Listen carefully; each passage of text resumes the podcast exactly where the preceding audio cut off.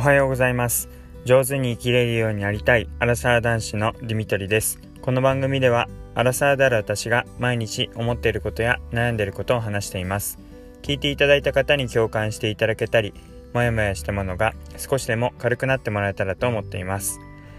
おはようございます。え木曜日の朝になります、えー、まあ、この時間ですとやっぱり、えー、空気はひんやりして、えー、気持ちがいい朝になっています。えー、昨日は30度ぐらいまで上がって日中は本当に夏がまた戻ってきたみたいな感じでしたね。で今日も、えー、また30度また少し超えるんじゃないかっていう予報が出ています、えー、なので、え先に朝のうちにランニングに行こうかなと思って、え今日は休日ですけども、え早起きをしてみました。まあ、というのもきっかけとしては、え今日木曜日で、えまあ休みの日ではあるんですけどあのゴミ捨ての日でもあったのであのゴミを捨てといてねって話があったので、まあ、それをちょうど朝トイレに行った時に思い出してあ行かなきゃなと思ってで外に出てみたらすごい、えー、風がひんやりして気持ちよかったのであこれはランニング行かなきゃなということで眠たい目をこすりながら、えー、今こうやってランニングウェアに着替えて、えー、車の中で配信しているような状況です。でなので今日はまあちょっと長い距離を走れることができたらいいななんてことを思っていますでですねまあやっぱり木曜日の祝日ってまたいいですねまあうん月曜日も休みだったっていうのも大きいんですけど、まあ、今日休みででまた、えー、明日行ったら金曜日行ったらもう土日がまた休みになるっていう、うん、なんかこうやってこう平日5日間働くのが当たり前じゃなくってなんかこう休日挟みながらこう3日ぐらい休んで、えー、週3日ぐらい休んで4日は働くぐらいな感じでいけたらうんいろいろ心も体も整いながら働けるよななんてこと思いました。はい。でえー、っとですね昨日というか今週ぐらいからですねあの Amazon プライムの方で、えー、ハマって見ているえー、ポッドキャストのことを、えー、ラジオ配信をしている、えー、人の、まあ、主人公がラジオ配信をするですかね、えをしている、え人を描いた、えお耳に合いましたらっていう番組にハマっています。えっ、と、全部でっていうか今のところ10話なのかな？なんですけど今もう3話か4話ぐらいまで見終わりました、えー、非常にですね面白くってなんかなんか面白い要素っていうかポイントがいろいろあるんですけど、まあ、何が面白いのかなってなかなか、えー、語り尽くせないところがあるんですがあのまず、えーとまあ、主人公である、えー、女の子の役がですね伊藤まりかさんだったかな。すごいあのショートカットで個性的なキャラでなんかこう美人っていうかなんか面白い感じの子だなって思ってたらなんか乃木坂46だったらしくってでなんかそうやって言われてみて画像を見てみると確かに、えー、綺麗めな可愛らしい格好もあってあこういう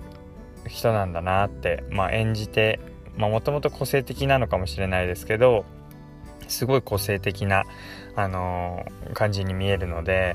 はい、あの演技がうまいんだなーなんてことを思いました。でまあ話の流れとしてはまあ普通の一般的な OL というか、まあ、社会人ですね。が、えー、なんか漬物会社の その設定も面白いんですけど漬物会社の、会社で漬物を売ってる会社で、まあ、勤めている、えーまあ、一般の会社員が、えー、ラジオを始めるパーソナリティになるっていうあのこうやってどっちかっていうとあの個人的な本当にポッドキャストを撮り始めるっていうそういう話なんですけどなんかそのポッドキャストに対してこうまあ取り組む姿勢だとか単純にこう暮らし方っていうかいろいろすごい自分語りで内省が多い自分の中で考えることが多くてそれを全部こう話をしてくれるようなキャラ設定なんですけどなんかそれがすごいピュアで純粋な感じがしてなんか見ていてすごい面白いなっていうふうに思います。でメインとしては、えー、チェーンチェーンの、えー、ご飯を食べながらその 食べてる様子美味しさを語るっていうチェーン飯っていう、えー、まあ、ジャンルを紹介してくれる、えー、ポッドキャストになるんですけどそのチェーン飯もまたすごい美味しそうなんですよね。松屋の例えば、えー、カレー牛、えー、牛飯とカレーがくっついたその美味しさを話すとか王将の餃子のこうコスパの良さとか美味しさとかそこで食べたところの、えー、昔の思い出とかそういうのを話すとかなんかそういうのってやっぱりただ美味しいですとか例えばグルメリポートで美味しさを語るとか、まあ、インスタで、まあ、映えるような、えー、まあ、食テロとか言ったりしますけど、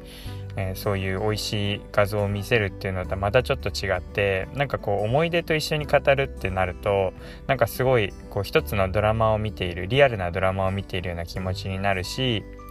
自分自身にもやっぱそういう思い出誰かと一緒に食べたとかこういう時に食べたとかこういう気持ちだったとかそういう思い出がやっぱり蘇ってきたりしてすごい見ていてなんかこうピュアな気持ちになれるっていうか単純に美味しそうだなっていう思いもありながらこう思い出も思い出して、うん、なんか自分も高校時代こんな感じでやってたなとかあのあこうやってうん、例えばですね 具体的に話すとうんと、うん、まあ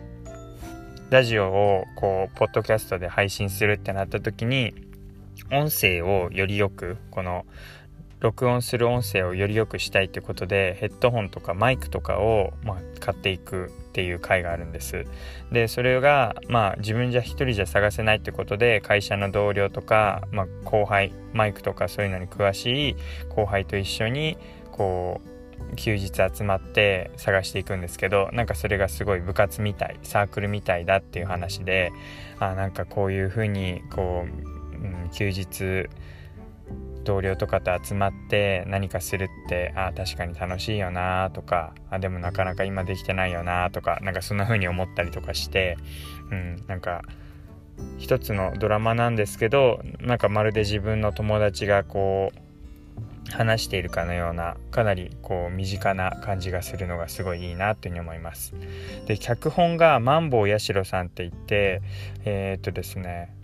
カリカだったかな、えー、もともと芸人さんなんですよね。で今すごいあの私の中では、えーと、ラジオをあの普段やられていてスカイロケットカンパニーって言って、えーと、以前はあのよく車の中であのちょうど帰る時のタイミングで5時から8時までかな？夕方5時から8時まで平日やっていたのでよく聞いていたんですけど、えー、まあそこでパーソナリティとして話されている、方がマンボウヤシロさんっていう元芸人の、方です。でその方が、まあ、脚本を書かれたっていうことで、まあ、そういう意味で結構ラジオとかそういうパーソナリティにあるあるなことを、まあ、描きやすかったんじゃないかななんてことを思いました。すごいマンボウヤシロさんもあのすごいうん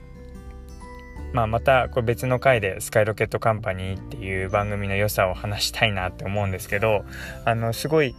何て言うんですかねきめ細やかな方っていうかあのすごい配慮される方ででその配慮がやっぱりこういう脚本とかにも生かされてるんじゃないかなってことを思いました。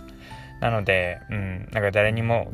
他の人を傷つけないこう誰かが傷つける誰か傷つく人がいないようにっていうことを考えられたような、えー、そういう発言をされる方なのでそういうきめ細やかさっていうのが